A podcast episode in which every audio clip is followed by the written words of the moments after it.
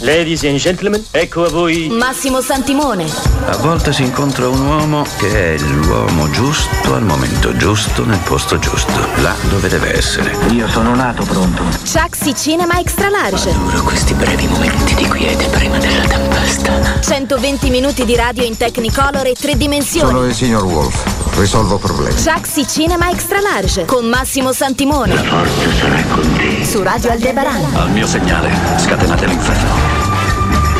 Il personaggio di oggi con cui iniziamo il programma è un grande regista che compie proprio gli anni in questa giornata del 20 gennaio. Sto parlando di uno dei più visionari registi del mondo, uno che dice che il eh, film non è solo la trama, ma è, è quello che accade mentre vediamo il film, cioè le immagini che scorrono hanno dei significati che vanno al di là della trama. Questo a dirlo è lui, è David Lynch, questo personaggio che fa dei film molto onirici surrealisti, eh, che però ci racconta anche delle storie molto potenti. Ricordate per esempio The Elephant Man oppure Una storia vera, film veramente che ti arrivano al cuore, però è in grado di eh, creare dei mondi totalmente immaginari e meravigliosi, anche un po' folli, eh, in un modo veramente unico. Lui è, viene considerato un genio già dal suo primi, primissimo film del 1977, eh, Eraserhead, che era un film in bianco e nero con un bianco e nero molto cupo, molto dark e assolutamente unico. Da quel momento in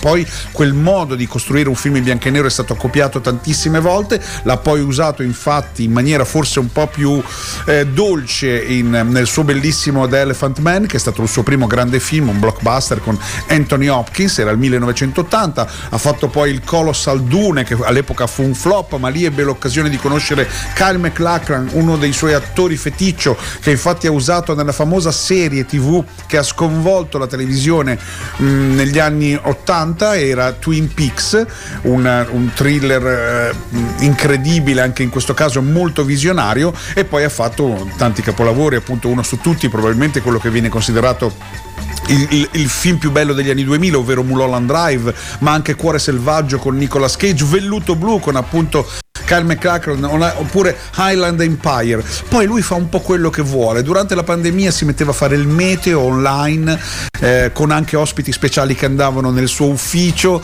Ha fatto recentemente un'apparizione nell'ultimo film di Steven Spielberg, eh, The, The Fablesman, un'apparizione straordinaria, devo dire, fa 5 minuti di grande cinema. Ha fatto David Lynch. Insomma, un personaggio che merita davvero un'attenzione eh, esagerata. Poi lui è un grande anche cultore della musica e ha deciso a un certo punto della sua vita di lavorare con eh, un gruppo molto molto molto pop, un gruppo molto pop che, che, noi tutti conosciamo che si chiama Duran Duran ed è un gruppo che, ehm, eh, che, che lui, con cui lui ha fatto un documentario, un documentario che si chiama Duran Duran on Stage, eh, esatto sì, che poi non si direbbe mai questa cosa che David Lynch, David Lynch ha lavorato con i Duran Duran, invece l'ha fatto perché lui li adora e quindi ha creato appositamente per loro un documentario. E anche in questo caso se lo recuperate questo Duran Duran on stage vedrete quanto c'è di David Lynch nelle immagini che accompagnano un po' la musica dei Duran Duran. Visto che li abbiamo nominati proprio per augurare buon compleanno a David Lynch